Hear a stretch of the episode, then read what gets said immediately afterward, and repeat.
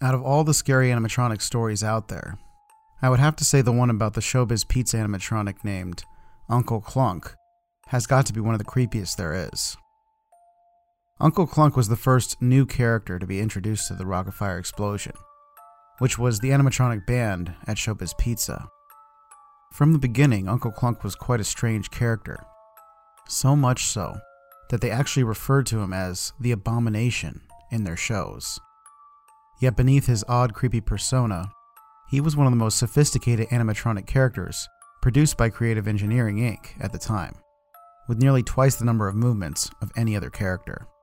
He could actually pick up a telephone or a banana from a conveniently placed fruit basket. Less than 50 Uncle Clunks were produced, which meant not every store received one, or at least not at the same time. The idea was for Clunk to be a traveling character, appearing for a few months in a particular location and later being removed and placed in another store. However, that didn't last long. Uncle Clunk was designed to be a wacky talk show host and was built to look like a member of their engineering team, only with hugely exaggerated features. Shortly after the initial release, his creator rejected the character because he said that it was too ugly for a children's audience and that it just gave him a bad feeling. Although he was eventually overruled by the board, and they decided to send out the animatronic anyways. Eventually, though, every restaurant he was placed at complained about him. Every single one. People thought it was creepy, kids would say it wouldn't stop looking at them, and that it even tried grabbing them when they were close to it. This really put a damper on the company's plans for the robot. As I had mentioned before, this was one of the most complicated animatronics they had ever built at the time, and the company wanted to get some return on their investment.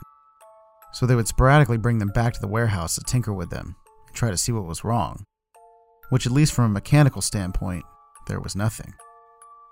Although even the head of the company would say he had never been more frightened of an animatronic in his life. Details as to why have never been released. They eventually tried reskinning it and changing its show around a bit, but nothing ever really worked to get people to accept the animatronic. Around the same time, throughout the early 1980s, dozens of strange mishaps began to occur at Showbiz Pizzas. The first of many being a serial killer abducting a child from one of the restaurants right underneath its parents' nose. Then the next one was a few weeks later. It was a shooting that occurred one night seemingly out of nowhere by one of the dads who had brought his twins there for their birthday, which resulted in several deaths. Then after that, the list just goes on. Aside from all these things occurring at Showbiz Pizza, there was no other connection until a detective realized these tragedies always seemed to happen at the locations which Uncle Clunk was temporarily installed at. And then there were the stories from the children, who claimed that the animatronic had announced what was going to happen before tragedy struck. After rumors of all this stuff hit the public, the company in a panic recalled all of the Uncle Clunk animatronics nationwide and brought them back to the corporate warehouse where they just sat for years. That is, all of them except for one. The one which was installed at the Showbiz Pizza I used to work at. I'm not sure how we got left out of that recall, but due to some kind of corporate mix up, we had one of those things for months after they were taken back. In fact, nobody in my restaurant, including my boss, was even aware of the recall at all. However, we all knew there was something weird about that animatronic.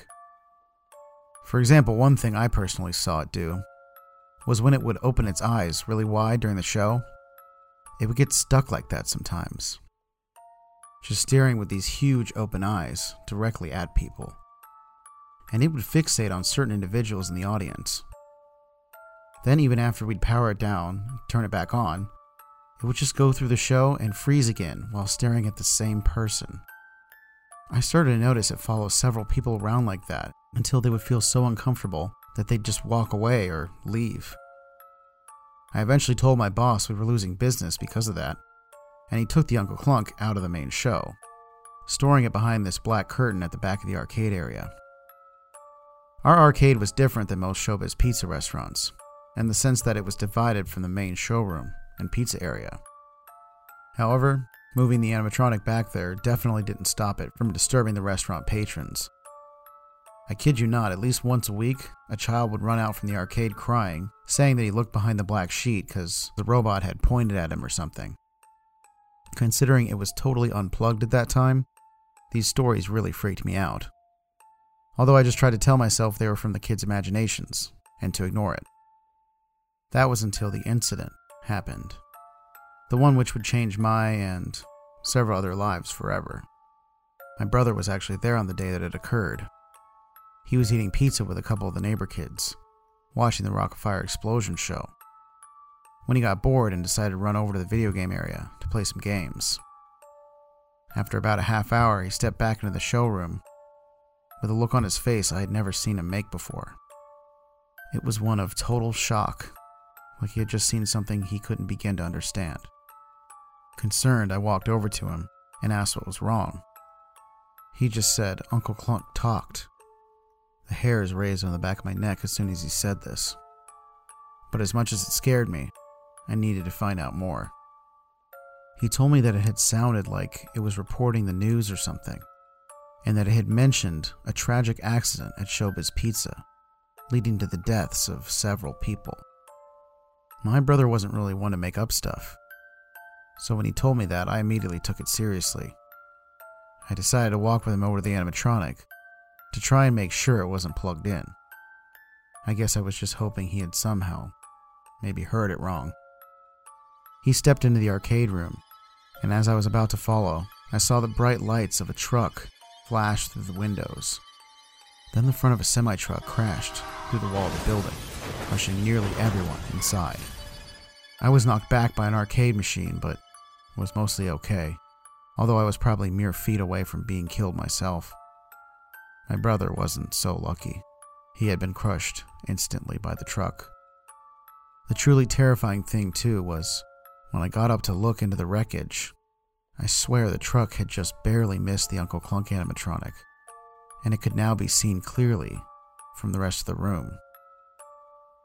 It gazed toward me through the concrete and smoke, with his white eyes just giant and lifeless, almost mocking me.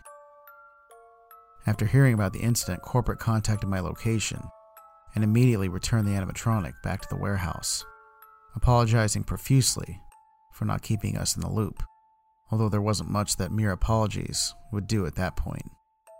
I heard that they have since disassembled these animatronics, but that a couple of them were unaccounted for. I guess they were possibly sold to a collector or just kept by a disturbed fan who worked for the company.